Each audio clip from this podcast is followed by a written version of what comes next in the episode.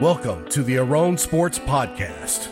Listen in as professional handicappers Frank and Rob break down this week's wagers on a game by game basis. It's immoral to let a sucker keep his money. Is there a lot of money to be made in that line of business? Nothing is impossible. You can shear a sheep many times, but skin him only once. Obsession is a young man's game. This is exactly my point. Take it easy, take it easy. Simple minded, but not easy. What's all that about? You're my older brother, and I love you. But don't ever take sides with anyone against the family again. What I think I meant to say was Just when I thought I was out, they pulled me back in. I'm here to give your show what it's missing. You guys are crazy. You ready? Ready? Set? Set. One, two, three, go! All right, welcome. Tuesday, November 22nd, 2016. Week 12 of the NFL coming up here. Thanksgiving week, Turkey week. Ready, uh, ready to go here. Um, uh, first podcast I've done from the, the great state of Minnesota. Not out of town for work this week for a nice change. But I'm actually, uh, heading to Vegas here Thanksgiving morning. Hang out, uh, with the family, get a little, get Thanksgiving turkey football in. Let's uh, check in with Rob out there in Vegas and see how it's going. How you doing there, Rob? I'm doing all right. Got some games on here. Uh, trying to catch a few tickets here. Some NBA, college basketball. So we'll uh, get those going while we're doing this podcast. Yeah, how's the how's the pup? Holding up all right? Yeah, he is. He's uh, definitely pretty pretty unique, which I guess is kind of a good thing. Take him for a walk, things like that. He doesn't really like to move much. I pretty much carry him around when we're walking, which is pretty abnormal for a dog. But uh, I don't know. I'll see if it's just kind of young age type of thing and a little timid, or if it's just how he is. But you know, whatever. You gotta. There's a lot of positives about him too. So Oh, that's good. Yeah, they say that dogs should take after their owners, so that's not all that surprising. oh boy. but uh, anyway, all right. Well, let's uh, look over last week and see how we did here. A little uh, weekend recap. The weekend recap. So, as a whole, how did uh, week 11 treat you? Not very good at all. Uh, I one play I had up all week there is at Jacksonville. Uh, not not Jacksonville. I don't know why I said that. Tampa Bay plus seven and a half. Um, that closed. I got that at eight myself. Got it at seven and a half, and it closed it somewhere in the seven ballpark. I think with even you know decent juice on there. So was obviously got ahead of that line pretty good, and they ended up winning outright. So that was a pretty easy winner and against Kansas City there. And then the other three plays I released later later in the week or early in the morning there on Sunday, and it uh, none of them really worked out. That Pittsburgh over, I kind of just went against the steam there. It opened at about 49, and it got steamed all the way down to I got a 43 and a half in my pocket, and just didn't work out. That's all right. I mean, I don't really mind the bet. It's just uh, the weather, obviously, but I think it kind of got over adjusted too much a little bit there. And Cincinnati, same type of thing, and pretty much the same thing with that Miami thing, uh, Miami over in the LA, but them really worked out. But don't really mind the concepts, and I got some good closing numbers. Even that Pittsburgh got bought all the way back up to 45 or 45 and a half, so I got a pretty good number there. But whatever, it's uh, trying to beat the closing number is my main goal, and I did that for the most part. So hopefully it'll uh, turn into positive results here going forward. Yeah, I had a pretty solid week for the most part. I got my pick of the week home there again. I think that's, I don't know, three, four weeks in a row, something like that. And, uh, no big deal or anything, but yeah. And then I went two and one on my official releases. Uh, a couple of them, the Washington and the Minnesota over, were pretty much never in doubters. And then I was with you on Cincinnati there. It's just banging your head against the wall trying to get that offense to do anything.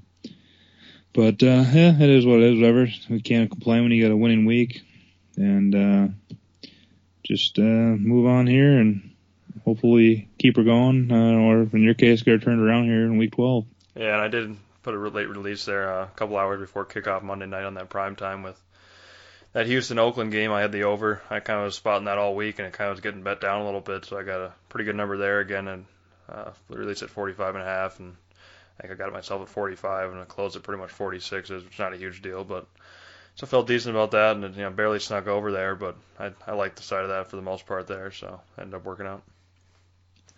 Yeah, the whole Mexico City dynamic was kind of interesting. That's why I liked Houston a decent amount, but I ended up staying away because I wasn't really sure what to make of that whole Mexico City deal. I know as listening to one uh, Malinsky there on the pregame pod. He was saying that in Mexico City the the smog or the air gets so nasty towards the end of the week that you can literally chew the air, which has to be somewhat of an exaggeration because that just sounds disgusting. But he was saying in the uh, on Monday night it won't be as bad because on Sunday a lot of the Mexican people don't don't work or drive their cars a whole lot, so it's a little brief reprieve from the smog. So I wasn't sure what to make of that. But then you combine that the fact it was 2,000 feet higher than Denver above sea level.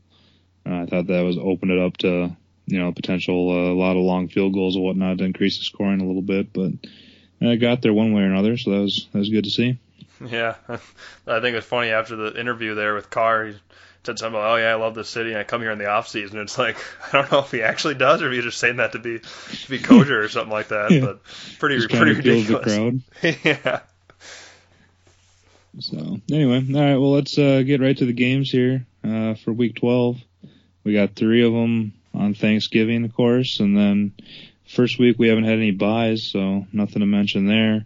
And then it looks like we got what full 12 games on uh, Sunday, and then of course the Monday nighter. So nice to have finally a full slate here, even though it is broken up a little bit with Thanksgiving. But uh, start off with three pretty good ones on Thanksgiving here. Uh, the first one, of course, is the Minnesota Vikings at the Detroit Lions. Uh, I had this one. My guess was Detroit minus three. What did you have here? This one I had Detroit minus one is a, one and a half is my guess. My power rating was actually a pick. The opener at the Westgate had Detroit minus two and a half, minus 120, and the look ahead was Detroit minus three, uh, minus 120. It was said, but I think it was more about flat three. But anyway, yeah, with this one, like uh, my power ratings indicates there, I think it's you know a little little too high in my opinion. I know you probably think it's a little too low, I guess, uh, from your power or where you think it should be. I uh, but I don't know. We did see a little bit of money towards Minnesota. It looked like, and then I don't know. I saw early in the day I did see a one and a half pop up or two, and now I'm pretty much seeing two and a half across the board. So I don't know where this number's really going. Uh, I think I might be jumping on the money line here and try to get like a plus 125 or something with Minnesota. I think they went outright a little revenge game here after that the game at home they should have won against Detroit earlier in the season. I think it's not not a great spot for them, just the revenge angle. I like that a decent amount, but I'm just also not too high on this Detroit team here, and I don't know. We'll see how they are. I don't think they're a huge home advantage either. Uh, just not that great of a home field team. Um, I don't think they're bad by any means, like one of the my you know Miami team or something, but definitely don't give them a huge upgrade for home more than a standard team. So I don't know. I like uh, like Minnesota here. I think they might have found a little bit of something last week, but not in love with it, but that'd be the way I'd, I'd be leaning here. Yeah, I I would have probably taken the Vikings at the three, but I didn't get it, and now it's looking like two or two and a half, and I doubt it's going to go back up to three. So, uh, I'll probably I like I like the idea if you are going to take the Vikings, doing what you did on the money line there, and at least taking the plus price because I think there's a decent chance they can win the game outright. Um, Detroit, that's a pretty fraudulent cover against Jacksonville last week. Uh, I didn't didn't bet on Jacksonville personally, but I know some people that did, and um, I had them in a picks pool that I was doing, and uh, basically they were in it the whole time. And of course, Bortles couldn't get out of the game without throwing a pick six, which isn't too surprising. or he sh- should be involved in the handicap at this point. But uh, Detroit had the defensive touchdown, the special teams touchdown, and they still weren't covering until they kicked the last second garbage field goal to go from winning by four to seven to barely cover that number. So that was a pretty, pretty fraudulent cover on Detroit's part. Uh, not still not, not really impressed with them a whole lot as a team.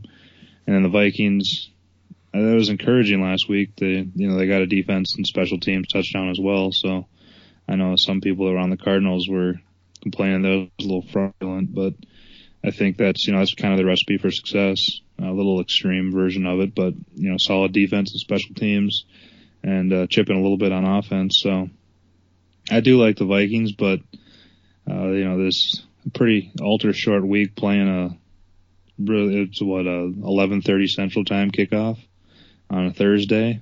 That's pretty extreme short week, so it's scary a little bit. Normally I wouldn't, I'd say Zimmer's a good enough coach where they can handle that, but he's been a lot shakier than I was hoping for here the last handful of weeks. So I'm not totally confident that they're going to pull this out, but that is is the way I'd lean. I just I'd want to. It's kind of interesting too. I'm looking at the Vikings, you know, just their schedule so far. And then, you know, a little disappointing there. They went on that, that losing streak, and obviously they lost the Bears, which was a, a bad loss. But even the rest of the teams that they beat, it's not not the easiest of schedules. It's definitely just looking at everybody's record. You have the Giants and the Texans, and Eagles is obviously uh you know not that great of a team, but they're definitely yeah, above average for sure. And then you have you know the Redskins and stuff. You know, just the whole schedule. It's definitely I think looking to be better than it was at the time, at least in my opinion. Yeah, what's what's their best performance on the road so far this year?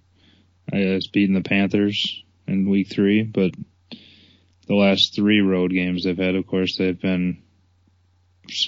You know, I guess they were in it against the Redskins, but it hasn't hasn't been pretty. So I, I agree that I think that they have played a pretty tough schedule, but I also don't necessarily know if I'm really ready to trust them in the road in a pick 'em range on a short week with the offensive line they got going either. Yeah, no, I agree with that. So anyway, I I think we uh, lean to Minnesota. It's just a matter of how strongly, and uh, we'll see if you get there. And I'll probably just be on the sidelines for this one. But let's go to this next game up. We got Washington at Dallas. Uh, I had Dallas minus six as my guess for this one. What'd you have? Um, yeah, this one I had Dallas minus six as well. My power rating was Dallas minus five and a half. The opener was Dallas minus seven, minus 120 at the Westgate. Uh, that was before the Sunday night game, uh, and then the look ahead was Dallas minus six and a half. And I this is actually I'm already on Washington on this one. I took them. I think I released to Washington minus seven, minus 105, if I'm remembering right. Yep and uh, I think I got it at even money at the Westgate. And quickly after I bet it, they moved to, to minus 110, so that's good to see. Um, but yeah, I don't, I don't really anticipate it. We've seen a lot of Dallas money coming usually, you know, especially towards the last part of the season here, uh, or the last part of the weeks here. A lot of Dallas money comes late, even with their laying a lot of chalk, they'll still uh, still get some money late. But with this game, I don't really see that as much. I I don't know if we'll get to a six and a half and, and the seventh will be gone, but I don't really see it going to a seven and a half. So I think if if you do like Washington, I think it's a, a lock in now type of thing. I don't really see it uh, getting any much better price than this, but I do like Washington. I don't know. I think they're a pretty solid team. They're pretty un, pretty much under the radar here, and Dallas is obviously uh, if you're going to be backing him backing them here on division game laying seven, uh, you're about buying as high as you possibly can. There's their winning streak and they're against the spread. It's uh, pretty crazy, and they, are a pretty solid team, and they have caught me off guard for the most part. But I think uh, this is a game where it's gonna be pretty close, and I wouldn't be surprised if field goal wins it either way. So I'm just gonna take the points and uh, you know enjoy the game on, on on Turkey Day. Yeah, I also released Washington at seven, um, at plus 100. I'd saw at quite a few places, and that's what I took it at. But I uh, I like pretty much everything about it in terms of it's a division game, uh, somewhat of a revenge game for Washington after they kind of let that one slip away earlier in the year at Washington against Dallas. And, uh, I think Washington's, they got the offense to definitely keep it within seven and kind of score tick for tack with Dallas, even if their defense isn't spectacular. And uh, I think Cousins is playing really good with a, you know, with a chip on his shoulder. And, uh, overall, I think I mean I was pretty impressed with Dallas because it was a horrible spot for Baltimore last week, and they they basically they kind of came out a little bit flatter, like you'd pretty much expect in the spot, and they ended up overcoming it, which is a lot easier to do when you can just kind of keep grinding people and running it and running it with that offensive line. And uh, their defense has played better than I expected them to, so I give Dallas quite a bit of credit. Uh, I think this number's definitely inflated, but my only worry in terms of this play is the fact that Washington played a primetime game with playoff revenge uh, against a still a pretty public team in Green Bay last Sunday night late, and the game doesn't get over till uh, past midnight Sunday or uh, East Coast time, and then now they're turning around and they're going to play a the you know whatever 3:30 game uh, in on the road on Thursday. That's a pretty short turnaround in terms of scheduling uh, to not have that much time with travel is a little frightening, especially when I don't totally trust the coaching staff. I'm not a big Jay Gruden fan by any means, so uh, it gives me a little bit of pause. But I just think the Dallas is so over, not necessarily overvalued, but the numbers are just Uh, I mean, I guess overinflated, yeah, overvalued, same thing, but it just seems like it's a little bit too high here. And, uh, you know, there's a chance Dallas could go in, go in there and blow out Washington, but at some point, Dallas is going to have a hiccup here, and I think Washington's a good enough team where the seven isn't quite justified. So I locked in at seven because I agree with you. I don't think it's going to get to seven and a half, even if there is some, you know, there'll be public money on Dallas, especially on Thanksgiving, and especially if the uh, whoever's the more public team of the Minnesota Detroit matchup loses, you know, there'll be a lot of um, public people trying to uh, double up if they, if one of that team wins, or if they lose, they'll be trying to get their money back and pressing with Dallas. So there's a chance, I guess, it could get up past seven and a half, but that's fine with me. If it does, I'll just take the seven and a half as well. Yeah, pop on it again, exactly. So then the uh, the late game is uh, Pittsburgh at Indianapolis, which is also a pretty intriguing matchup, although a little bit less so now yeah, that say it was, yeah. Andrew Luck's out and Scott Tolzien looks like he's going to be the, the get the good start for Indianapolis here. So our guesses are kind of uh, irrelevant here because I I guess mine with Luck, as I'm sure you did as well. Um, I had yeah, Pittsburgh minus three. Unfortunately, I put that into my my ranking. Unfortunately, but uh, so um, you had Pittsburgh minus three. I had this game at a, a pick. Um, I guess in my power rating, so I was little shocked by that line. I was ready to pop on Indy, uh, especially at a flat three. It was, I think it was at Westgate Open, Pittsburgh minus three, even money. Look at it was Pittsburgh minus three, minus 120, but it, it was pretty much at two and a half for what I saw for the most part. And then it's kind of moving up to three. I don't know if that was because of the news with with with Luck and his uncertainty, or if it was just kind of Pittsburgh money. It's kind of hard to tell. I would assume a little bit of both, but it, with all signs, it looked like it was going to get to a three. So I was ready to, you know, licking my chops to get in there with plus three with Luck at home there, especially when Pittsburgh hasn't looked you know super great. But um, you know, unfortunately, uh, I guess I'm glad I didn't. I'm glad I waited because it's been really, really disappointing to have uh, you know Luck out and get you know the three points there instead of getting right now it's at eight and a half or nine at, at some places or most places. So it uh, moved a good six points, uh, six seven points. So yeah, it, uh, I'm not saying I think that's probably about right um, for what what Luck's worth because Luck's it'll be really interesting to see how bad this Indy team is without Luck. But the total obviously moved down a ton too from I seeing 53 and a half, 54, now I'm seeing 47 and a half to 47, 48 somewhere in there. So I almost almost got it at, at Pittsburgh at three when it was moving and the news was announced, but then the all the places quickly took it down right before I could pop it there. But I wish I would have got that in, even though I didn't really like the Pittsburgh side to begin with. But still, just from a a value standpoint, obviously getting a three there after Luck's announced that would have been really good. But what are you gonna do? But yeah, with this game, with this game, I think uh, not really a whole lot to to handicap. I think it's kind of kind of hard. If you miss the miss the boat on the numbers, it's uh, kind of tough to take Pittsburgh at this many laying this many points, or even with Indy getting a lot of points, but you really have no idea what you're getting. So I think it's pretty easy to stay away altogether. Yeah, I I agree. Um, in terms of just betting the game straight, I know it'd be the uh, you know credit Giant Detroit, but the square bear play of the week would be to tease Pittsburgh down below three before it gets up to nine. Uh, and that is is there going to be anybody that's having Thanksgiving dinner that doesn't have an open teaser with Pittsburgh going? Or yeah, I mean, how how many people are going to be teasing Dallas down to one and Pittsburgh down to two, two and a half? I, mean, Yeah, I can't I- imagine anybody that looks at that teaser card that's somewhat square and doesn't end up doing that. Yeah, and I I definitely like the Pittsburgh one more than the Dallas. I I won't be shocked at all if Dallas gets loses there against Washington because I think Washington's a little bit more frisky than everybody thinks, uh, which I said last time. But yeah, with Pittsburgh, I like. I think that'd be a pretty. It's tough to imagine they lose. Yeah. Lo- No, I, I totally agree with that. I'm just thinking if your average person looks at Dallas, Yeah. they've been cashing with them eight straight weeks or nine straight weeks, whatever it is. Um, they look at it just the board's perfectly set up for a Dallas Pittsburgh tease for every square on the planet. Yeah. No, definitely. But yeah, I like. Uh, I think I'd kind of yeah. I don't know if I'd necessarily tease that Washington Dallas game either way, but I do kind of like taking Pittsburgh down, and then I'd I maybe pair it up with the Vikes, get them up to eight and a half. That sounds uh, a little intriguing to me. Yeah, definitely. But um, yeah, no. So in, I guess my main point, I don't really have anything to say on this game straight up. But um, so you're saying at three, you would have liked Indy? yeah, with- with Luck? With, with Luck, yeah. Getting three at home, yeah, I would have. So are you buying into Indy more so, or you just don't think Pittsburgh's that good? I think a little bit of both.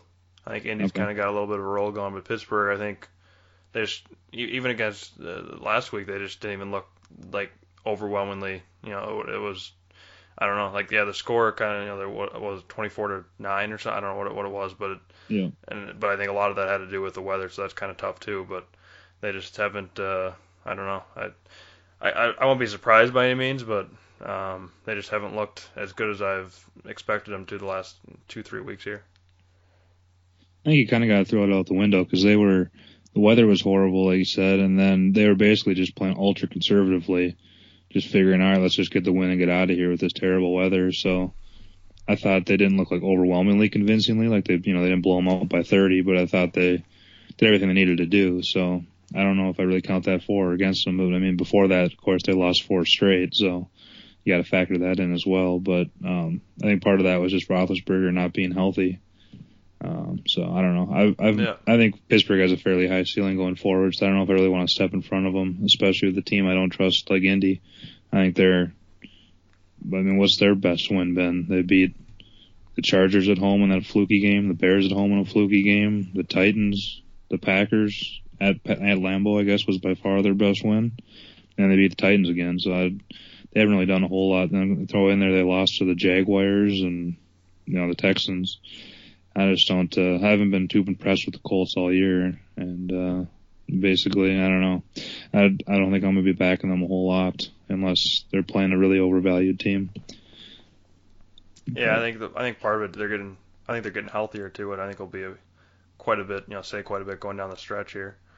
Uh, just on you know both sides of the football, and just don't have a whole lot of injuries right now as a team. So I think that'll.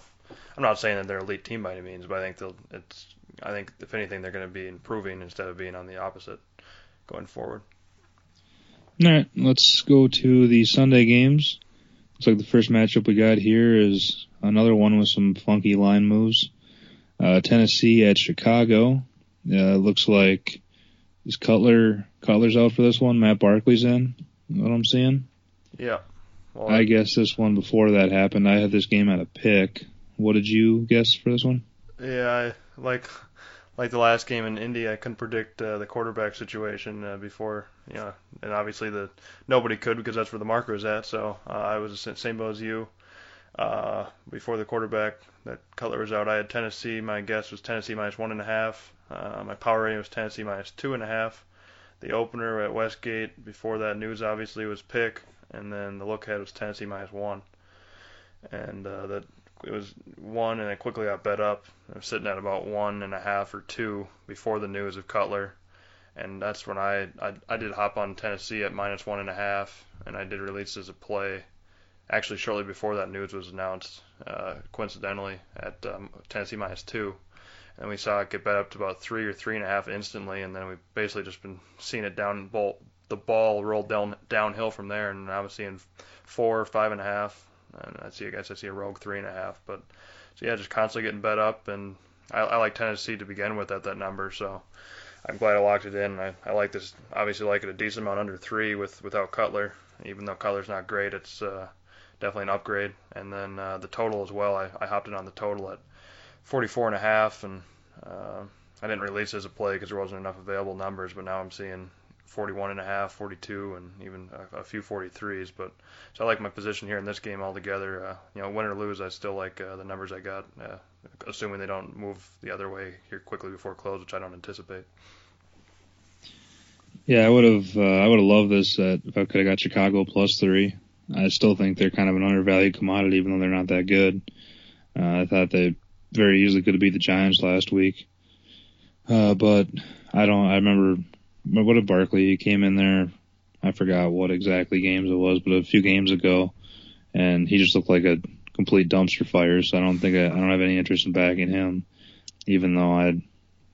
I, I, obviously, I like your bet quite a bit on Tennessee right now. If I had that in my portfolio, but uh, at the current number, there's no way I'm going to be laying five on the road with Tennessee. Uh, but I also don't want any part of Matt Barkley, so for me, this is pretty pretty much an easy pass. Tennessee, that I I had them not I didn't bet them, but I kind of leaned towards them last week, and they fell down a ton to Indy early, and they, they made that good comeback. So I was a little bit impressed with Mariota and Tennessee, the fact that they were able to pretty much come back, uh, even though they ended up falling a little short. But uh, and then in terms of the Bears, the Bears looked like they were going to beat the Giants there for a decent amount of the game, and then just kind of, you know, they're just not not that great of a team. And with Jeffery out, they just don't have a whole lot of playmakers. So I'll be really curious to see how poor their offense looks this week with with Barkley at the helm. But anyway, that's that's about all I got on that one. Real, quickly, I want to say too with the total, the wind speeds are projected to be like above 15 mile an hour, which is a you know, decent amount of wind. Just like last week we saw with all the bad weather, the totals got jammed down in a lot of games. So um, I I think wind's one of the most important factors for totals, and I think that helps the under a lot. So that's probably why the money was there too. So that's uh, obviously a little bit with with Cutler, and I think a little bit with the the wind too. Yeah, that's a good point. Definitely be uh, be well aware of the weather. I know there was a ton of unders last week as a whole. I don't know exactly what the number was, but I know it was an overwhelming majority of the games stayed under, and there's a lot of those. Too. Oh yeah, okay, all yeah, but uh, and like most of those, uh, or a lot of them were on the East Coast with a lot of rain and wind and whatnot, and then of course the uh, Patriots San Francisco game that was just a straight downpour and a lot of uh, a lot of the weather is accounted for a lot of times in the line, but it also um, it's just something to make sure you're aware of, so you're not thinking the numbers way off when there's a reason why the numbers off of where you uh, think it should be. So definitely something to keep pay attention to as the week goes on. Uh, the next game up here we got is San Diego at Houston. Uh, my guess on this one was Houston minus two and a half. What did you have here? Um, this one I had as a pick. My power rating was actually San Diego minus one and a half. The opener before the Monday night game was Houston minus one, and that's pretty much what it reopened at. And then uh, the look ahead was Houston minus two. So um, just this is a game I've already I put a bet on San Diego earlier today. I saw it moving uh, decent amount, taking some money, and I you know I wanted to hop in on that because I liked the San Diego side, but I thought I kind of thought Houston would be taking money, so I was kind of waiting for it to get higher. But I'm so I'm kind of surprised that San Diego's taking money here at this point, this point in the week. So I wanted to lock in, but uh, I did get it at minus 105 myself and release a, a pick minus 110. Right now I'm seeing uh, San Diego favorite now instead of Houston, anywhere from a two uh, to one, one to two, somewhere in there. I it's not really sure where that's coming from uh, exactly because I would have thought that Houston would have taken money, so I'm kind of surprised by that. Like I like I kind of already said, but it'll be interesting to see if there's any buyback on Houston or not here at this number, or if if it continues to climb. I'd, I'd be really shocked if it got to San Diego minus three though. So I like I, I, I like San Diego in this game, but I, I don't and mainly uh, it's just because they're coming off a bye, and Houston's in, I think, a pretty bad spot scheduling wise after that Monday night game and from Mexico and having to come home and travel and you know go through customs and all that stuff. So I think it's more just a spot situation where you know take them to win the game, and obviously they're uh, you know need to win a lot here going going on a stretch. I know both these teams do, but San Diego's got uh, can't really make a whole lot of mistakes if they want to make the playoffs. So I like them coming off the bye here, and hopefully they can get it done for me. Yeah, totally disagree. Um, I bet Houston, thinking it was going to move more towards Houston minus three at minus one, but obviously there has been some San Diego money. I kind of expected to bounce back and forth here, uh, around one and a half either way. I don't expect it to get even really close to three, I guess either way.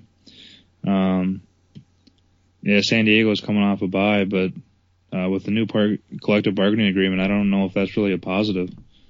Uh, it seems like week after week, teams coming off a bye just haven't been that good and haven't really performed. I don't have the numbers off the top of my head, but it just seems like they haven't really performed that well against the spread. And I know they can only practice uh, a handful of days, whereas they used to be able to practice a lot more during the uh, the week off. Now you got players that are just basically using it as a relaxation and, and recoup time.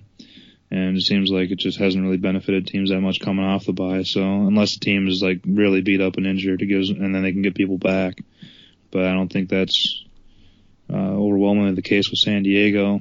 Uh, it's not a great spot, obviously, for Houston coming back from out of the country on a short week, but the fact they lost that last week, they're only a one game lead against Indianapolis and one and a half against Tennessee, so they're uh, definitely feeling the pressure to win at home. I think they're going to be fully motivated The Chargers, on the other hand, they probably are, but now they're they're three games out of uh, third place in their division, and by definition, three three games out of the wild card chase with six to go. So I don't think they're going to be quitting by any means, but I also think going into the bye off a loss to the Dolphins, uh, the way they lost that one, I could see where there might be a little bit of quit in them, especially a team that hasn't been good the last couple of years. They might kind of uh, be going into that mode a little bit more of starting to let down because they kind of got they were a little frisky there and won three or four and were looking pretty good, and then they kind of lose a depressing one going into the bye. I think there's a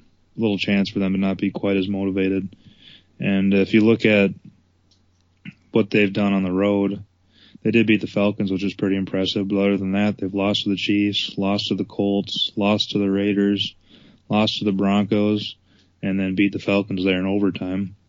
And then you look at Houston at home, and they've been uh, pretty good. They've they beat the Lions, they beat the Colts, they beat the Titans, they beat the Chiefs, they beat the Bears. So you got one team that's what five and zero at home versus another team that's one and four on the road, and you're expecting the team that's one and four to beat the team that's five and zero straight up. It doesn't seem like a great uh, situation to me.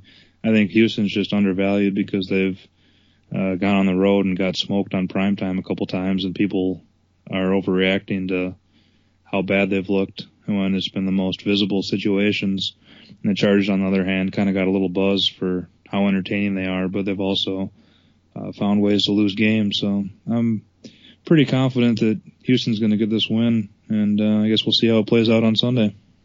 And I do want to point out, I think Osweiler played pretty. I think maybe one of his best games of the season, or at least uh, since the second part of the season so far. It's he he looked pretty impressive on Monday. He made some pretty good throws and everything like that. So that's definitely a little, definitely another positive for Houston. I think he might be moving in the right direction.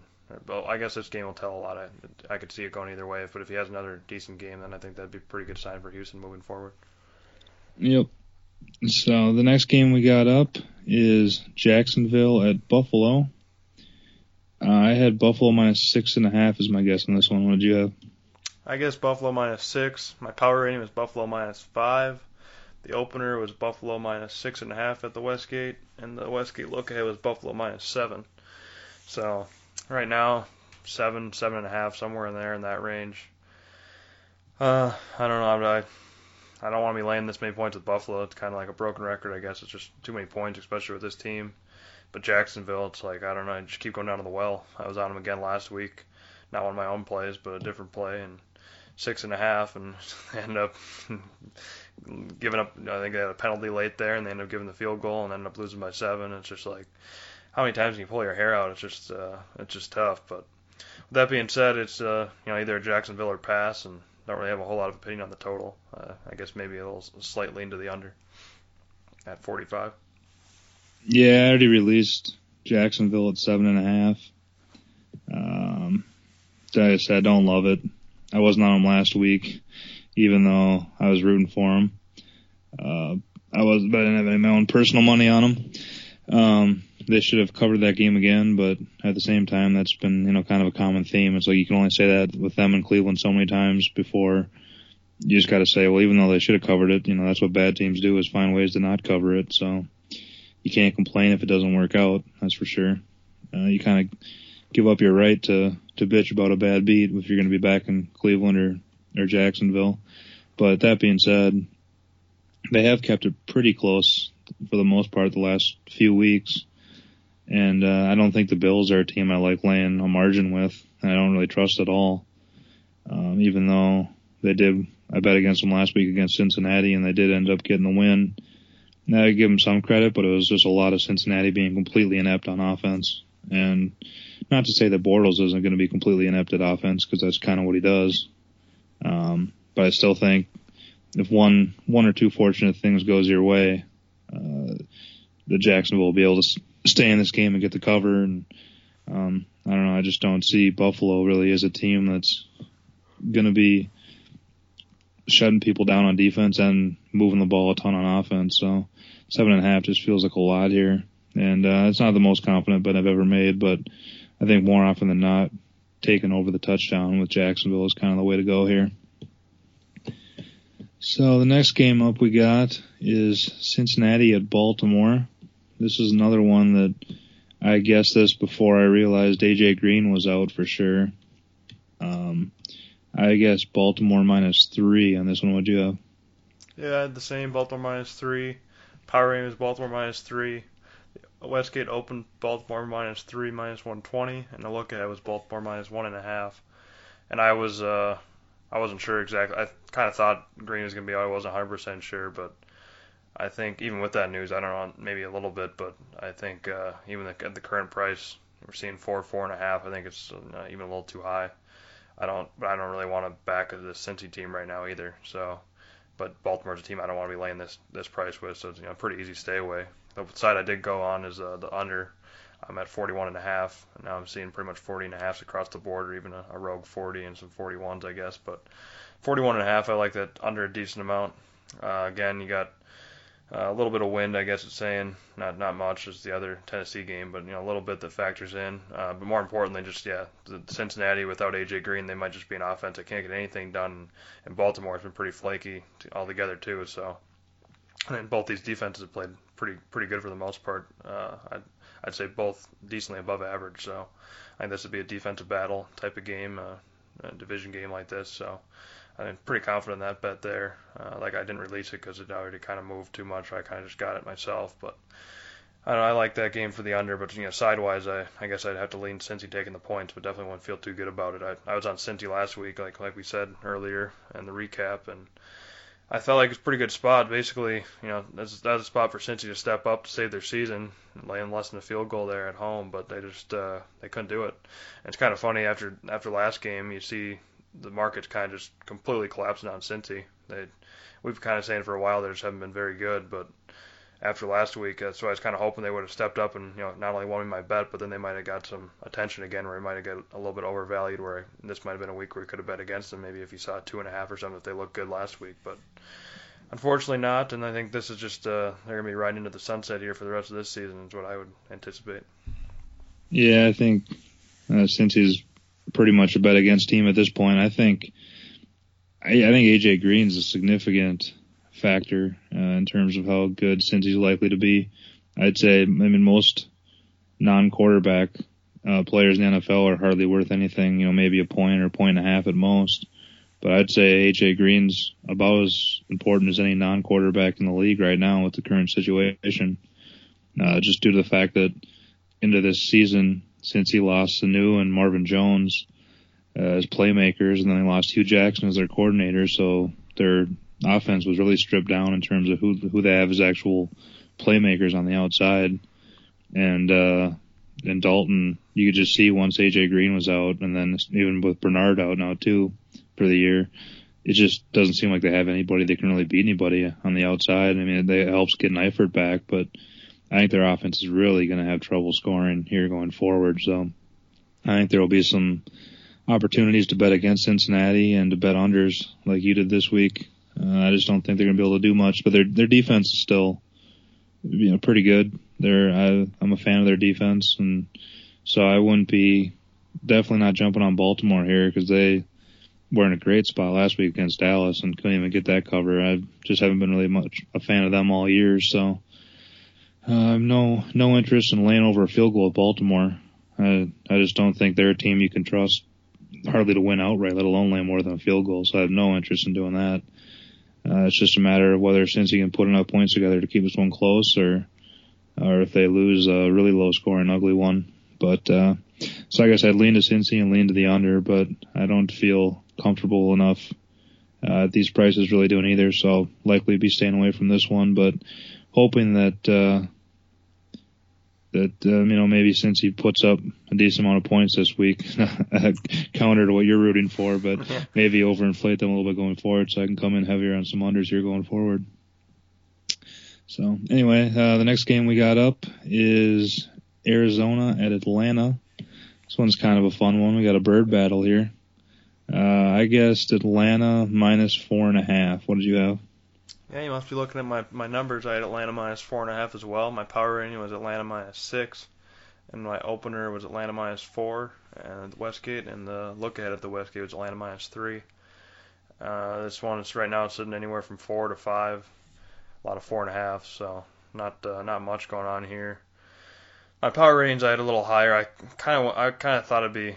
I mean, obviously my line was right where it was, but I wouldn't have been super shocked to see it come in slightly higher than this. But I would have been pretty surprised if it came in like the three range or something like that. So I don't really know here. I don't really necessarily want to be taking Atlanta, but I think that'd be the way I'd look here if I had to, one or the other. But I think it's for the most part pretty much you know stay away. Uh, I do see a 51 and a half out there for a total. I think that's just a little too high. Uh, another, I think it's kind of might be the week of the unders. I think if uh, not sure if I'll be betting it or not, but if I definitely like the under uh, a, little, a little bit for the total uh, more so than the side. Yeah, I think Arizona's team somewhat like Cincy that they might be packing it in here if they if things start skidding a little bit further. I think you know, especially when they're a team that's used to to winning and being right up there towards the top of the division. Right now they're sitting at four, five, and one, and uh, what three games back of Seattle for their division and a couple games out of the wild card. I could definitely see a scenario with them where they lose, say this week at Atlanta and next week to Washington. They could really be packing it in the last four weeks or so. So I don't really, I don't think there's a much of a buy sign right now in Arizona, even though uh, they might be slightly undervalued with how poor they've looked the last couple of weeks, but I still don't really want a whole lot of them. And then you got to deal with Arians being hospitalized. That's not not usually something I like to be backing really either, because I mean there might be a, a situation where they get inspired to play harder for them, but it also just creates a lot of hectic and uh, a hectic work week for them, and might take them a little bit out of their routine. So I don't have a whole lot of interest in backing Arizona. Uh, but on the flip side, Atlanta, they're coming off the bye after that loss at Philly, which I don't totally uh, discount them for too much because it was a pretty good spot for Philly, even though I was on Atlanta that game. I still don't t- discount them a whole lot, but then, like I said earlier, coming off the bye, I don't know if that's necessarily a great thing or a bad thing or indifferent for them. So, uh, I guess I, I agree with you. I'd lean Atlanta, but I also I'm not really a fan of laying four and a half with a team I don't totally trust or think is an elite team against a team that I don't think is good, but it also wouldn't surprise me if they, they I think they have a pretty high ceiling of a, a game in them if all things go right for them. So in that situation, I don't really like laying four and a half. So uh, to me, it's a fairly easy stay away, and unless something goes crazy with the line as the week goes on. Uh, next game up we got is San Francisco at Miami. Uh, maybe two of the unsexiest teams in the league, in my opinion. We got, uh, I guess, Miami minus seven and a half for this one. What'd you have? Okay, yeah, this one I had San, uh, San Francisco. I had Miami minus six and a half. As my Road chalk. yeah, with, the best team in the league. Yeah. Uh, no, my guess was Miami minus six and a half. My power range Miami minus six and a half. The opener at Westgate and the look ahead was Miami minus eight. Right now, yeah, same same type of deal. Not a whole lot of movement. Pretty much sitting at eight. A few seven and a halfs popping, uh, which I'm not surprised about. But yeah, I my numbers tell me to go with San Francisco, but it's kind of a hard team to back. I I I do like San Francisco. I'm not I'm not gonna be laying this many points with Miami. That's just for sure. I think what I'm pretty much gonna be watching here is this offensive line. They as soon as they got their offensive line back uh, earlier in the year, they started looking pretty good and were leaning. You know, did a lot of had a lot of overs going for them, and then they lost both of them going into the last game. They uh, lost one during the game. I think one was out before the game. So that's uh, you know their center and uh, on the right side of the line. So uh, with Tunsil and, and Pouncey. So I'll, I'll kind of wait to see their status on them. I I don't uh, I might be on San Francisco if, if they if they're both out and their their line looks a little shaky because obviously last week they hardly moved the ball against the Rams and no, had no business of winning or covering that game. So might and San Francisco's been a little frisky. I don't want to say that great, but even against New England there they kept it in pretty good. You know, we're with them the whole game uh, through the halftime, and then the second half they kind of just, uh, you know, what which what you kind of expect with a, a Chip Kelly team when they kind of quit on them, I, I think. So, kind of tough to put your money towards them, but that'd be the only way I'd look here. So yeah, you, so you you had to pick one. You take San Francisco, obviously, right? You just said. Yeah. If you were forced to tease one, which way would you go? Forced to tease? Well, it all have to depend on the. They, if Miami got one or both of their offensive linemen back, I think uh, it might actually be a pretty good teaser actually uh, to take them you know six down to a one or, or one and a half something like that. But uh, if they if they don't have their line and just I don't know if you watched much of that game last last week, but it's just they just, they just didn't do anything. They punted every time and uh, and I think yeah a little bit had to do with the Rams you know, front seven, but I think a lot of it had to do with just poor offensive line and then you know people giving Tannehill you know crap and stuff like that. But I think offensive line I think is a lot more important than people think, and even me I'm it's just you look at all the, the good teams in the league right now. Oakland they have a really good line. Dallas has a really outstanding line, obviously, and some teams like Seattle and maybe even the Patriots they're not great, but they kind of have good enough quarterbacks to be able to deal with it. So it's offensive line I think is a lot more important than people maybe even the lines uh, you know put into value. Yeah, I'd agree with that. The the point I was trying to make there was, um, you know, it's, not necessarily your betting teams because I I would agree that at eight you know, I would definitely look San Francisco over Miami, uh, figuring that if the game plays out a certain way, which I think probably at least half the time it will, San Francisco might be able to sneak under that number. Whereas if I was forced to tease it, I would probably tease it down to Miami minus two instead of up to San Francisco minus 14. Because I also think that it's more likely than not Miami wins the game by at least two. I think it's more likely that Miami wins the game by more than 14, so you lose your San Francisco teaser, than the vice versa, where San Francisco wins the game outright or only loses by one. So you can have an opinion about how you'd want to bet a game, which completely, you know, you could have back either team depending on the situation. Uh, it's not necessarily look at the game and say, oh wow, I like Miami, I'm going to bet them however I can, which you can do that, but it's also all dependent on the number and and the type of bet you're making. So uh, is a lot of some people that uh, you know don't really follow betting or aren't too sharp would look at you and say, well, how in the hell could you want to bet San Francisco straight up, but you tease Miami? They're playing each other, and say, well, at the different numbers, I think they're uh, you know they both could be solid bets. Not that I'd necessarily do them in the same game where you're just giving yourself a little middle window, but uh, depending on which which way you want to go with it, I think you kind of talk yourself into either of them being decent bets. But that being said, I have not really have an opinion on the game, and uh, I more than likely won't be having a bet on it. Uh, so the next game up we got is the Rams at New Orleans. I had New Orleans minus six as my guess here. What did you have? I had New Orleans minus six and a half. My power rating was actually New Orleans minus seven. The opener was New Orleans by minus six and a half at the Westgate, and the look ahead was New Orleans minus six. This was a game I don't usually lay much chalk, but I was uh, ready to ready to move in on New Orleans if I could get it at less than a touchdown. So I was kind of uh, a little mad when I saw sevens across the board when it was released uh, Sunday night, and you know now even Monday and into Tuesday. So now I'm seeing even a little bit of juice on on New Orleans at seven, uh, but pretty much seven across the board still with like I said some juice. So I would have liked New Orleans here at less than a touchdown. I just think this this Rams team just is a little lifeless. Jeff Fisher at the helm is, you know, just uh, not a whole lot not a whole lot to like there. New Orleans is coming off the Thursday night game, which is a little bit deflating, I think, but I think they're just gonna have a little bit of a heyday here. And I know the Rams defense is decent, so you don't want to lay a huge number like that, but. That's why even at six and a half, I would have felt uh, felt like a pretty decent bet, but yeah, definitely not gonna be laying uh, seven plus, so I'll stay away. That could be maybe Vegas Insider's wrong, but it was showing that it was sitting at six and six and a half for a while at CG and uh, six and a half at Westgate, which I don't know if that's you know this could be inaccurate, but if that were the case, uh, that's the way I would have looked too. I don't know. I think the Rams defense is pretty solid, but I don't trust Goff at all. I don't trust him on the road, and I don't trust Jeff Fisher at all.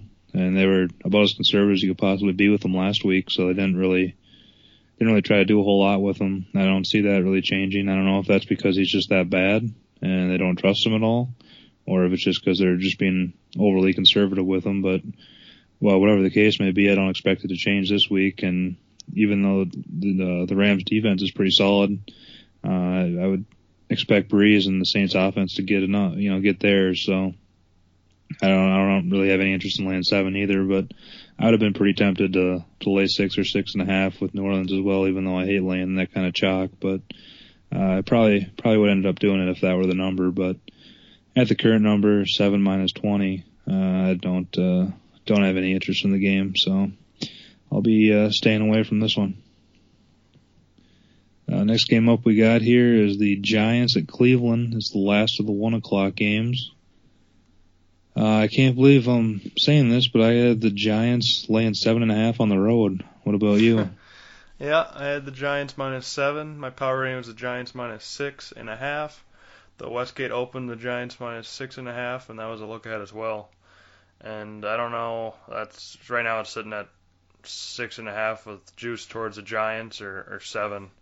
A lot more sevens out there uh, with a little bit of juice towards Cleveland, but I don't know. This is uh, right where the right where I put the game. Right, my numbers have it, and uh, right now I'm seeing 44 and a half, or some 44, 45s for the total. I think if you get a 44, and I, I wouldn't mind an over there. I think uh, an over might not be a terrible bet. Giants defense is improving and looked pretty good, but I think Cleveland's just a team where this. Uh, I wouldn't be surprised here at the Giants if they were pretty close and either you know close to losing this game or if they came in and had a heyday against Cleveland. I think either one wouldn't surprise me. Either either way, I think I'd lean to the to the lather of the two. That's why I'd like the over, but I definitely don't want to be laying this many points with the Giants. Yeah, the Giants. They're just. I mean, they don't. They don't win by a margin. their last games here, they won by six, one, five, seven, four, loss, loss, loss, win by three, win by one, and now you're expecting them to win by more than a touchdown on the road. Uh, just hard to imagine. They don't really have much of an offense. Their defense has been playing solid, but uh, it's just amazing how how high that number is. But at the same time, all that being said, I I have no interest in backing Cleveland anymore. I think they're uh, they're spread. Uh, how many games in a row haven't they covered? It's been like five straight games or six straight games or something like that. It's, it's amazing how at one point in the season we were saying even though they're terrible, their spread record isn't too bad, even though they're 0 11. But at this point, I think their spread record's pretty awful, like two and nine or somewhere in that range. So um, even though I think the number's too big, uh, you can't talk me into taking Cleveland. Even I, I mean, with McCown, I, I would prefer Kessler to McCown, uh, definitely. And then if McCown gets hurt, I don't even know who's. Do, do you know who would be coming in? Is who was it? The was it Hogan? That who it was? I think there's talk that RG three might be healthy too. I think it says he's been ruled out for this week, but I know he might be coming back soon. But that's that's a possibility. But yeah, regardless whether it's Hogan or a cold RG3 coming back or whoever, I want to feel good about that. I don't even like McCown to begin with, so uh, it's kind of a yeah. I wouldn't even though I think Cleveland's horrible. I still don't even like teasing the Giants down here because I think I just don't trust Eli at all, yeah. and I don't trust their offense. And I agree. The first thing I looked at this game, I agreed with you where I looked at the over. I was like, oh, 44 and a half, 45 in a Cleveland game. I kind of want to take that over. And I looked at the Giants scores, and I mean, the last few weeks they've put up 38 points, 41 points. They did have 51 against the Eagles, but then 27 against the Rams, and it just their their games have just been pretty low scoring. And then on the Cleveland side of things there was weather last week, and they had a Thursday nighter against the Ravens the week before that, and they had that Cowboys game that should have gone over but didn't. I think you lost on. So th- those numbers are kind of deceiving, but it's three straight unders there for them. And then when you combine that with the Giants, who I think are a decently under team, that kind of keeps me off the uh, over, even though I think that number is a little low. But uh, that's that's um, long story short, I'm staying away from this one too, but it's a pretty interesting game from a lot of different perspectives, in my opinion. So to the afternoon games we go, and the first one up is Seattle at Tampa Bay. Uh, I had Seattle minus four as my guess on this one. What did you have? Yeah, we're both gonna be light here. I had Seattle minus three and a half. My power ratings was Seattle minus three. The opener at the Westgate had Seattle minus six, and the look ahead was Seattle minus six and a half and uh, right right now it's pretty much five and a half across the board, some six, six a little bit, so it's kind of in that range. Seattle favorite, obviously. Uh, I don't know. This is a game I think it's like obviously from my my numbers it seems a little too high to me, but I'm not in any hurry, not in super big hurry to to, to bet Tampa Bay here, so I'll just keep it simple. If uh, pretty much if it gets to a, a seven, I'll or maybe a six and a half, but most likely a seven. I might be in on Tampa Bay, but otherwise I'll, I'll be staying away. Yeah, I um, kind of you know pretty much agreeing with that. I think Seattle's I don't want to say overvalued, but I mean, they've obviously looked pretty good the last couple weeks covering against Philly. Even though got a little dicey there late, winning at the Patriots and then beating the Bills there on Monday night. That's two out of three primetime games and a late afternoon game that was a pretty widely watched game. So it's three straight games where they've looked pretty good and were nationally televised.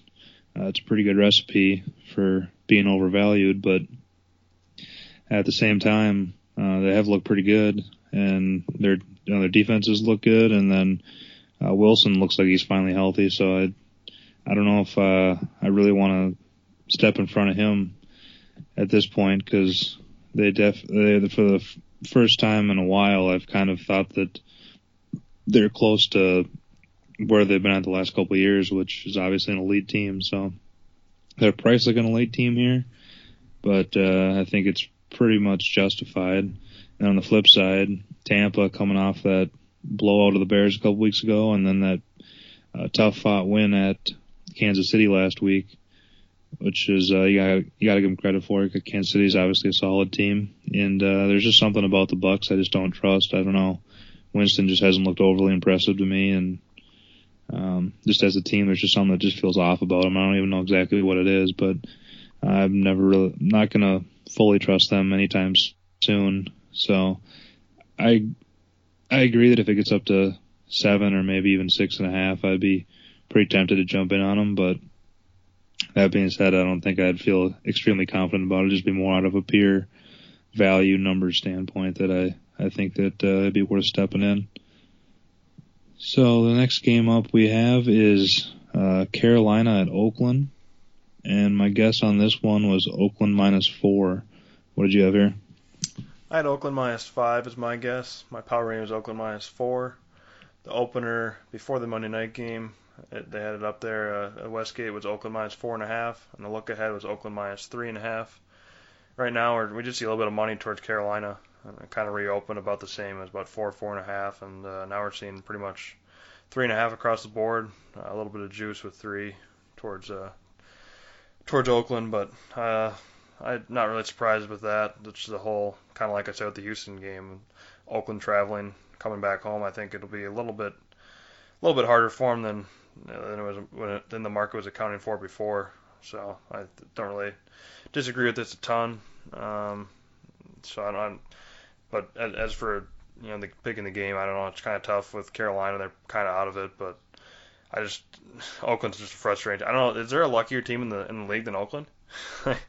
like I was on I was on Houston last night. I I found a rogue seven. I there was pretty much six six or six and a half, and at South Point about I don't know what it was, about an hour before game time or hour and a half before game time, they moved to seven because they probably needed some money there, and they don't do any messing with uh, moving it to minus 120 or even money. They either they just do flat minus 110 on every number, so they're forced to probably go to seven just to get some money. So I moved in on seven, and then you know 20 minutes later they moved it back down to six and a half, and I didn't really see, at least in my books, they didn't have there was no sevens available, so got a really good number there, and I looked like a pretty good bet, and ended up. Uh, some really really questionable calls and put not only my over in jeopardy but also my Houston side. And luckily the over got there from that touchdown, which was kind of lucky. But my my Houston bet I think was you know, one of my one of my worst beats of the year. But luckily I got a really good number where I just pushed instead of losing. But uh, just with Oakland, it seems like it, everything went right for them. It's not this hasn't been the first week either. It's uh, kind of crazy. So I I think their their balloon's got to pop here at some point. I just don't know if I like them like to bet against them here this week, but I'm definitely not going to be betting on them anytime in the near future.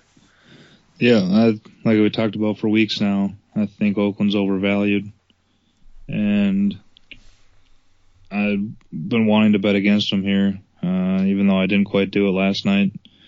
Even though I like the Houston side, there's just too many variables or unknowns with that situation.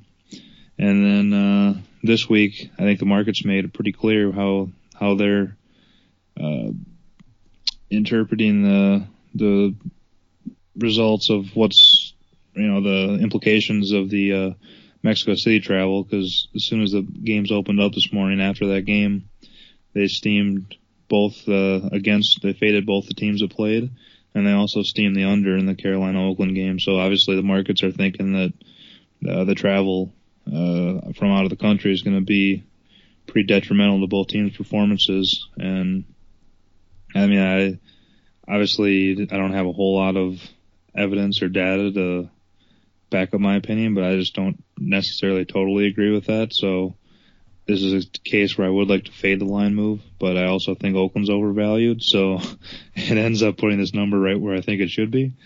Uh, so I can't really fade either of the of the uh, market opinions. So I'm kind of stuck there. Uh, but like you said in the uh, Houston game, I think that line move was strictly based off the the time time change and everything, the the travel. So I I did fade it there, but in this game, I don't think the I, I'd be tempted maybe to fade the over. Like I said, Oakland's been a huge over team pretty much all year, and Carolina has a couple injuries. I know Kuechly out on defense likely, so their defense hasn't been all that great to begin with, and then you lose him. I could see them giving up some points, and and then assuming uh, Cam can do his thing against the, the Oakland defense, somewhat, I could see where there might be a decent amount of points scored. So if you you know over 48 doesn't seem like a terrible bet if you had to pick something in this game, but I don't know if I'm going to quite get there or not, just with the unknowns of what the travel or how that's going to affect the Oakland side of this equation. When you said the under got steamed, you, you said the Oakland Carolina, you meant the San Diego Houston game. Um, yeah, what did I say? Yeah, you said the Carolina Oakland game because that one there wasn't really a total available, and they opened it up at about 48 at most shops, and then at the off, more off book, sharper books, it's kind of got steamed to 49. So if anything, that total's moving up. But yeah, with the San Diego Houston game, that's moving down a decent amount from 47 now at 46, 46 and a half. Oh, okay, yeah, oops, that's what I meant. I must have uh, misspoke there, just, clar- but just clarifying. Yep, no, I appreciate it. That's another thing that uh, I know you mentioned there uh, at Sharp Books. And it's something to keep in, in mind is there's cert, certain sports books that cater to sharps and certain ones that cater to square betters. So if you see a line moving at a at a sharper book, uh, you know that that's it's some smarter money that's that's likely moving that line as opposed to uh, you know sportsbook.ag or uh, in Vegas the stations where there's just a lot of recreational betters. They uh, either don't allow big bets or they'll you know cut sharper players off, and like William Hill, for instance, in Vegas, will uh, not allow action from some sharper players so they think they have an edge on them, or they'll uh, severely limit them. So that's why uh, some sharp or some books are known as sharp books, and people say, why would they cater to sharps if they're smart betters? And it's like, well, they'll take much bigger bets from sharper people, just uh, figuring that their their lines are tight enough, whereas some of the square ones will put up numbers that are a disadvantage to square betters, so they just won't let the sharper betters uh, bet there. So if you see a sharper book move in a certain direction, I take a little bit more credence with that than if I see a square book moving in a certain direction. Yeah, and just uh, on top of that point, I want I was going to say the few same few things, but before you mentioned it, but a few group of people I uh, talked to have you know, bet professionally out here in Vegas that I uh, you know compare ideas with and stuff. One one guy I know he's uh, basically said he won a lot of money at 5Dimes and they cut him off where he, his maximum amount of bet is twenty five dollars for a, a bet, which is kind of crazy. And I'm uh, just from his numbers and stuff, if he's won, I'm getting close to that spot. So I'm hoping I'm not next on the list here to get limited because it's obviously a good book for the most part. But yeah, William Hill, same thing happened with him there. He got limited where he can't bet anything, and they just don't want it. So it's uh, yeah, it's kind of a weird. Most people, you know, the standard casual better wouldn't think that, but that's uh, that's just, that's the reality. Yeah, and that's where you got to give credit to you know CG Technology and the Westgate and some of the uh, more more confident books that'll allow larger bets and will take sharper action and, and not be scared off by that. And then you know allow wider variety of bets sometimes too. You got to give them uh, definitely give them credit from putting themselves out there and and uh, giving people the opportunity to come at them. Uh, the last afternoon game we got here was actually the Sunday night game that got flexed out. Uh, now that the flex scheduling is starting, which I like, so we don't have to watch this uh, New England Jets game in prime time. Is always a good. Uh, I'd rather have it as the third game on or the fourth game on as opposed to the only game on. But so it's New England at the Jets, and I guess New England minus nine and a half. What did you guess here? Yeah, this is a pretty. I don't know, just a game that's just a bad guess. I had New England minus three and a half. I wasn't really sure the stats with Fitzpatrick, but now he's even ruled in, and it wasn't really getting affected a whole lot. Um, and then my my power rating was three and a half New England, but and the Westgate Open New England minus seven and a half, and the was New New England minus eight and a half. this is just a game, I guess. Uh, if nothing else, I think it was pretty much just laziness on my part. I, I just knew it was a game I'm not going to be betting no matter what. I, I I still think it's a little high, so I I, I do like the Jets, uh, even when I know that mine was a little low after looking at it. But I think even this right now it's in at eight, seven, seven and a half, nine, somewhere in there. It's uh I think it's still pretty high. I don't know if it should be justified more than a touchdown even. So I don't, I don't know if I really want to be back the Jets, and especially with if it wasn't the Patriots, I'd definitely be back in the Jets here, just taking the number at home and pretty good spot for the Jets, but just hard with the whole Patriots. Uh, you know, rule you don't want to bet against them you're not going to be making money long term. Just the way they defy all the odds and all the trends and you know any value that they're supposedly seen in any lines. But so yeah, pretty much just a laziness on my part from this line. Just not didn't think I was to be betting it, but it was it is pretty high here, so it's either a, a Jets or pass for me. Yeah, I thought uh, this line was to be overinflated. Uh, my guess, obviously, it was up there pretty high at nine and a half. Uh, they got the inverse view, and I thought it was to be basically just a big fade of Bryce Petty, who I thought was to be quarterbacking in the game, um, and he didn't look like un- ungodly bad uh, against the Rams there a couple weeks ago, but they also put up nine points, so I don't think you can uh, rate him too highly. He didn't didn't look particularly good either, so I figured the markets were gonna you know, obviously value the Patriots super highly, and uh, and also not uh, be too enthused about Bryce Petty. But now with Fitzpatrick in, I mean he can be up and down too. But I'd rather have someone who has a chance of being pretty good than a complete unknown who's only had a short track record of being bad only. So I, I'd agree that I'd look towards the Jets in this one, but I also I'm not sure if I really want to go against New England when I'd I don't have hardly any confidence in the Jets at this moment. And New England, I don't think's the powerhouse that uh, they were built out to be necessarily. Like even last week, they they took care of business fairly easily against San Francisco, but it wasn't wasn't overly impressive. And then you combine that with the Seahawks game and and uh, you know everything. I don't know. I think they're they're still a pretty good team, and they're one of the best teams in the league, obviously. But they're not uh, a classical New England team where they go on the road in this situation and lay close to double digits, and I'd feel comfortable that they're going to be, uh, you know, they're comfortable that they're going to cover or for sure win the game. So, I guess I'd lean with the points of the Jets, but I don't feel nearly comfortable enough to necessarily back them. So, I'll be more than likely staying away from this one. So let's go to the Sunday night game that got flexed into the Sunday night spot. Pretty good one here. Another, uh, been a lot of good AFC West battles here. Uh, this one pertains to the Kansas City Chiefs at Denver. My guess on this one was Denver minus three. What did you have? Yep, I'm right with you. Denver minus three. My power rating was Denver minus three. The openers uh, the Westgate had Denver minus three and a half, and the Westgate look ahead was Denver minus three. Uh, right now, it's pretty much sitting at three and a half.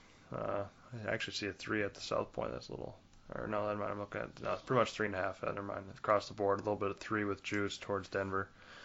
Um, I don't know. This is just a game in total 39 and a half. See 140.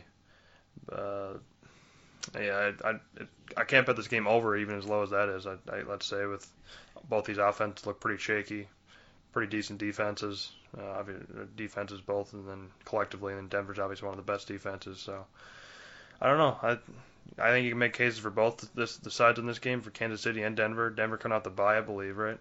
Yep and um, you know Kansas City coming off a bad loss against Tampa Bay there uh, might coming back for a little bit of uh, revenge after last week, try to show what they're made of. So I guess I'd you know probably have a small small lean towards Kansas City to get back together, but I just don't know if I trust this team and even you know getting more than the touch or excuse me more than the field goal here. So I think uh, pretty easy stay away here. Yeah, I don't know. Um, I don't know if it's a panic sign with Kansas City that they lost like they did last week because I didn't think the Bucs look overly impressive either. I think they just very underwhelmed a ton. So I don't know if that's a potential warning sign or if that's just kind of a fluke and there was a kind of a letdown spot and they were looking forward to this primetime matchup against the Broncos who've kind of been beating them up in the division the last couple of years. Um, so I don't really have an opinion on what that was exactly. And the Broncos coming out of the bye, like I said over and over again, I'm not sure what to make of the bye teams really this year, the last couple of years. So um, I don't know. I guess with with the, at three and a half, I'd lean Kansas City, and at three, I'd lean Denver. But obviously, when that's the case, uh, I don't feel strong enough to make a bet really, no matter a what. three and a quarter. Yeah, exactly. A three and a quarter, and I'll flip a coin. Uh, so yeah, I don't really have much of an opinion about the size of the total here. I don't expect the market to get too funky either way. So this will be another one I think is a pretty good game. I'll enjoy watching it, but uh, most likely won't be involved from a uh, betting standpoint. Uh, last game up is the Monday nighter, Green Bay, another primetime game. This time heading to Philadelphia. Uh, I had Philadelphia minus three and a half here in this one. What did you have? Yeah, you're a lot closer than I was. I had Philly minus one and a half. My power rating is Philly minus two. The Westgate Open Philly minus three, minus 120, and the lookout was Philadelphia minus three. Pretty much three and a halfs across the board. I even see a few four popping. And I this is just a game where it's uh, the market's betting against Green Bay, and I think it has li- little to do with Philadelphia. They've they've looked decent, serviceable. I think they look pretty good at home, but uh, Green Bay is a team that's they're just. Uh, I think McCarthy's pretty much out the door. The team's turning and pointing fingers. Defense just looked awful last week. I don't know how many plays they gave up over the top there in that secondary. The you know, safeties and cornerbacks there, they just didn't. Uh, made it look easy for old Kirky. So I don't know. It's. Uh, it, I, no, I think this is pretty similar to the Denver Kansas City game to me. I, even though my my power rating says here I should take uh, Phil, uh, Green Bay getting this many points, it's just kind of tough with the, the whole scenario and the more stuff I'm hearing out of the locker room and any reports I'm reading. It's just a, team I don't really want my money on right now. So it's either a, a bet against or pass, and I don't really want to be betting against them when they get you know Philly laying this many points. So I uh, will be staying away. Yeah, I thought that was a respectable effort last week by Philly, even though they lost by 11 there in Seattle. I thought uh, they kind of started off uh, maybe a little deer in the headlights ish and fell behind early, but I gave him a little bit of credit for coming back. And uh, Wentz it looked a little shaky, but I, I still have faith that he's a pretty solid quarterback, even though his numbers and just uh, eye tests kind of dipped here the last few weeks. But I mean, look at Philly at home. Uh, you can't really fault them for anything. They blew out the Browns week one, killed the Steelers by 30 when they were still looking bit good. They started the Vikings slide and beat them fairly easily at home, and then they beat the Falcons fairly easily at home. So um, I don't know if I really want to step in front of Philly at home. That's for sure, based on everything we've seen from them. And I sure don't want to do with this Packers squad. I think they're much like Cincinnati, uh, potentially packing her in and quitting her early this season. They're two, only two games out of the division, so I don't say necessarily quite yet, but they're just, you know, the chemistry and everything you're hearing from the locker room just kind of seems off, and McCarthy seems uh, pretty disheartened and you know angry and kind of looking for answers, and you know everything we've heard about Rodgers is he's just not not too good from a chemistry standpoint or necessarily a leadership standpoint. Just seems kind of a you know aloof and and uh, a lot of the players you know I don't think are really reacting positively to to him being their their leader side. Obviously, they they still have Rodgers getting more than a field goal off a primetime loss, pretty a pretty big loss. So, I mean, I don't, I don't, I don't feel super confident playing more than a field goal with Philly, but uh, that's for me the only way I could really look. I'd, I'd uh, have no interest really in taking the Packers until they either start start uh, on a little bit of a run and maybe you know prove it to me a little bit here and then give themselves a little bit of hope where they're gonna really be interested, but I kind of doubt that's going to happen. I see it much more likely going the other way where they're going to uh, lose another one or two here and just kind of pack her in towards the end of the season. So, no pun intended. yeah, exactly. So, and then with Philly, uh, even though they're in last in the division, I still think that uh, at five and five, I thought at one point they were overvalued this year when they were three and zero and then three and you know one. But at this point in the season, I think if anything, they might be a little undervalued. I think they've had a pretty pretty tough schedule for the most part and uh, fared pretty well. So I could see them coming out here at uh, at their home field pretty inspired after that uh, loss at Seattle. So that's the way I look. I don't know. I don't think I can quite get there at three and a half, but we'll see. Uh, and I don't think there's going to be a whole lot of public money on Green Bay after just watching them get blown out in prime time. uh, it's hard to imagine that they'd come, the public would come right back on Green Bay. But eh, you never know, stranger things have happened. So if it does get back down to a three at any point, I'd absolutely be on Philadelphia. But at three and a half, uh, maybe. But I don't know if I quite want to take the plunge there. I also want to, the more I look at this, I kind of don't know why I didn't say anything, but this total is kind of intriguing to me too. Uh, I think I can, I can get a 47 right now. Uh, it's even anywhere from 47, 47 and a half, 48. There's one 48 I'm seeing, or a few 48. So I kind of like uh, if you get a 47 or even 47 and a half. I kind of like the over.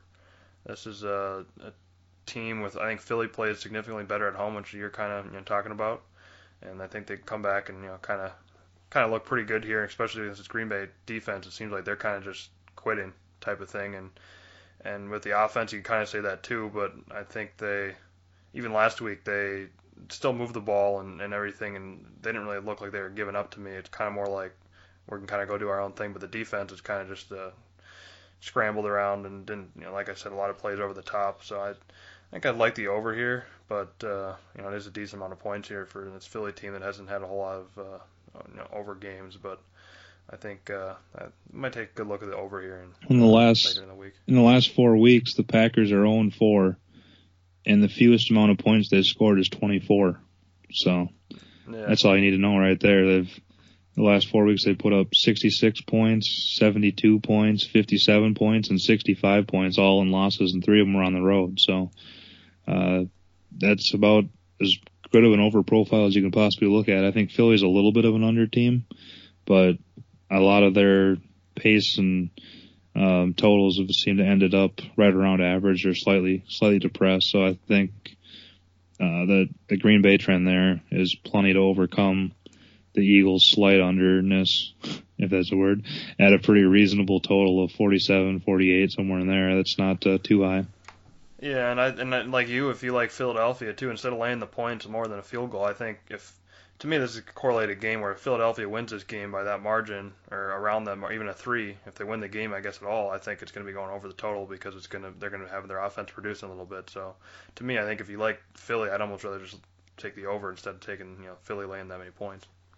Yeah, I could potentially see him winning a game like 24-20 or something like that, but I wouldn't totally disagree with you. I'd say almost to me, it's almost the other way around. I think if Green Bay covers this game it's almost going to go over. But um, you know, either way, um, I guess we'll uh, have to see how that one plays out. Either way, I think we both agree that uh, the over we have a slight lean to the over and might potentially get there by the end of the week. So anyway, that uh, concludes the week 12 every game on the board here. So let's uh, head over and do a little concept corner here. Now, clear your head as we back into Concept Corner. All right, Rob. So you want to uh, take over and lead us off in this concept corner? Yeah, sure. Let's. Uh, I'll make it pretty quick here. Um, I just want to say a lot of people just I, I do a lot of reading the markets all week. I'm you know, looking at my screen, watching money come in, different steam moves, reverse line moves, stuff like that. That see the where the games are going and where the numbers are moving, and it's you know pretty intriguing, kind of like a stock market, but I think it's a little more intriguing that because it's actually uh you know you're gonna be watching games and stuff like that on on the Sunday or Thursday or whatever whatever day it is. But I think uh, what a lot of misconception is people like to hop on like you know steam moves and stuff. So for example, you have a you know a respected betting group or person you know sharp better that releases something or, or puts money in to see the market moving. And then a lot of people, it seems like now more than even a couple of years ago, are tend to hop on that, you know, think, oh, they know something I don't know, so they quickly tail that move and you know, say, say for example, you have uh, well, just this last game we were talking about the Green Bay Philadelphia, say 47, 47 and a half. You know, that gets steamed up, and every book moves to 48 or 48 and a half. I'm not, and I'm not saying that's going to happen or will happen, but just for the sake of this conversation or for the sake of the podcast, and it, you know, then you go and say, oh, there's some someone must know something I don't know, so I'm gonna go hop on this number at you know 48 and a half, let's say. And it's like, well, the bet at 47 or 47 and a half is an entirely different bet at 48 and a half. If, if, if anything, you could almost fade that and, and, and try to take the under there, getting that you know 48 is a pretty decent or decently key number, and especially if it goes up higher than that, because you know what they're betting is is a number, it's not just the team or the side or the total. So that's uh, I think something to really keep in mind that it's just kind of people just tail that steam and it's you know just chasing what they have. So it's uh, not uh, definitely not a, I don't think a long term profitable uh, betting strategy by any means by just you know tailing somebody at a worse number like that. So that's something to keep in mind. Yeah, and today's day of the ease of transfer of information with Twitter and uh, you know reporters and insiders getting scoops and everything. Like there's not a whole lot of uh, you know beat writers around all the locker rooms constantly. There's not a whole lot of room for this information that's not known to anybody except for some random group of betters that know something you don't. So as long as you're keeping up on your information and you have your different avenues open uh, to be an informed better, very rarely should you look at a line move and be like, oh wow, I, there must be something I don't. And and if you do see a steam move in a certain direction where the number moves a couple points, the uh, I'd say if you're going to rank them in terms of what would be the most profitable, it'd be uh, a getting the number before the line moves is obviously it's hard to predict, but that'd be the most profitable bet. And then the second one would be fading the line move, and then the third would be chasing the steam and, and backing the line after or backing that team or side after it moves. So I think that would be the order in what you want to do them, but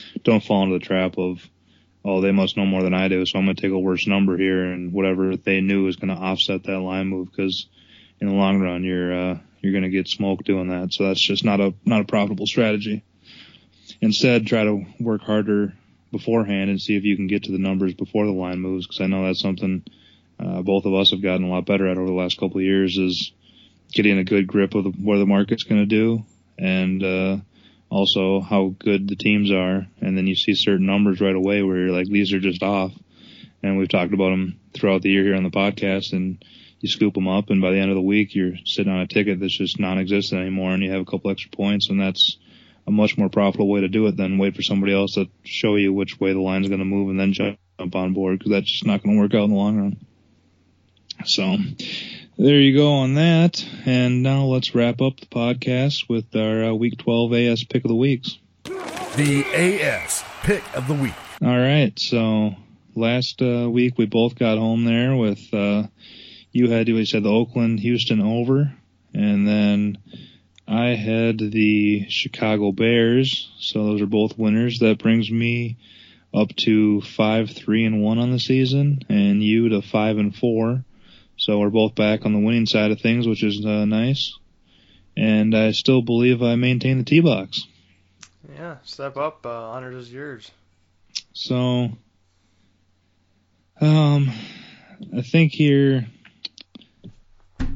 I want to uh, the the bets I put in so far that I that I thought jumped out the most to me.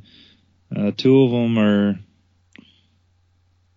are uh, teams getting you know, seven, seven and a half in that range, and I I like those, but I also don't feel overly confident. The other one is Houston, which I obviously like a bunch, but just there's enough of a unknown there with how the Mexico City uh, trip's going to affect them. So I don't know if I'm totally ready to jump on that either, but uh, I know one unknown that I feel pretty confident going against, and that's something I already mentioned with the old uh, Square Bear teaser there, betting against Scott Tolzien.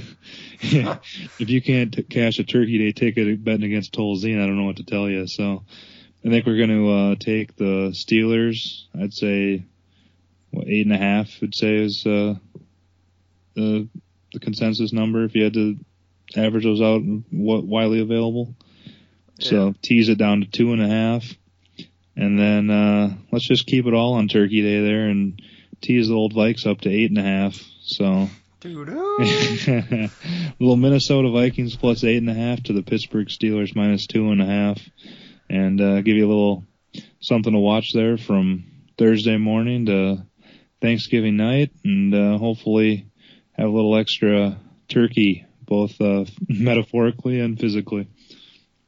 What uh, where are you looking this week? Yeah, I thought for sure you're going to go my game, um, the one I wanted the most, but I'm looking here and a couple unders that I have, or I have about two or three that I like. I I'll pretty much already moved uh, from the numbers, so I don't really want to hop in on any of those. The, obviously, the two sides I have with San Diego, I don't want to be laying you know, one or two now, when I you know, got them at pretty much plus one before, and uh, in Tennessee, obviously at two or one and a half, where I got it, I don't want to be laying five and a half now. I'm seeing it some places, just pretty ridiculous. So I think it makes it pretty easy. I'm going to be going. Uh, I'm also going to be going on Turkey Day. Uh, on the other game, I'll be taking Washington plus a seven.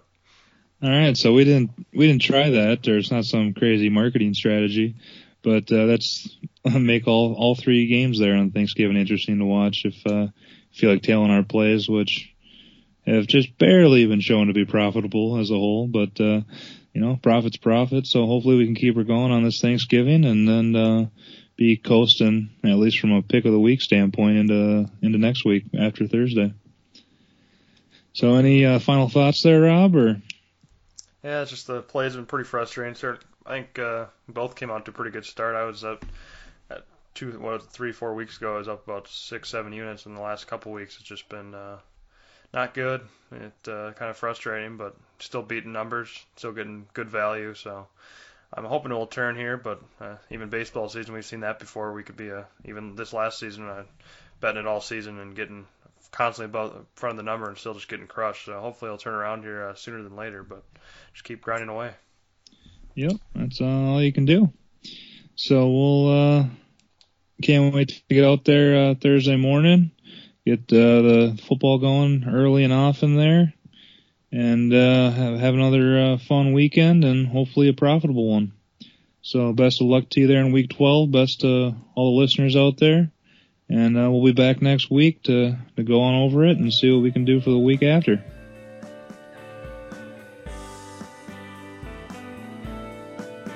Thank you for listening to the Aron Sports Podcast. Check out AronSports.com for all of your sports betting needs, including automatic bet tracking, mobile notifications, free picks, and more.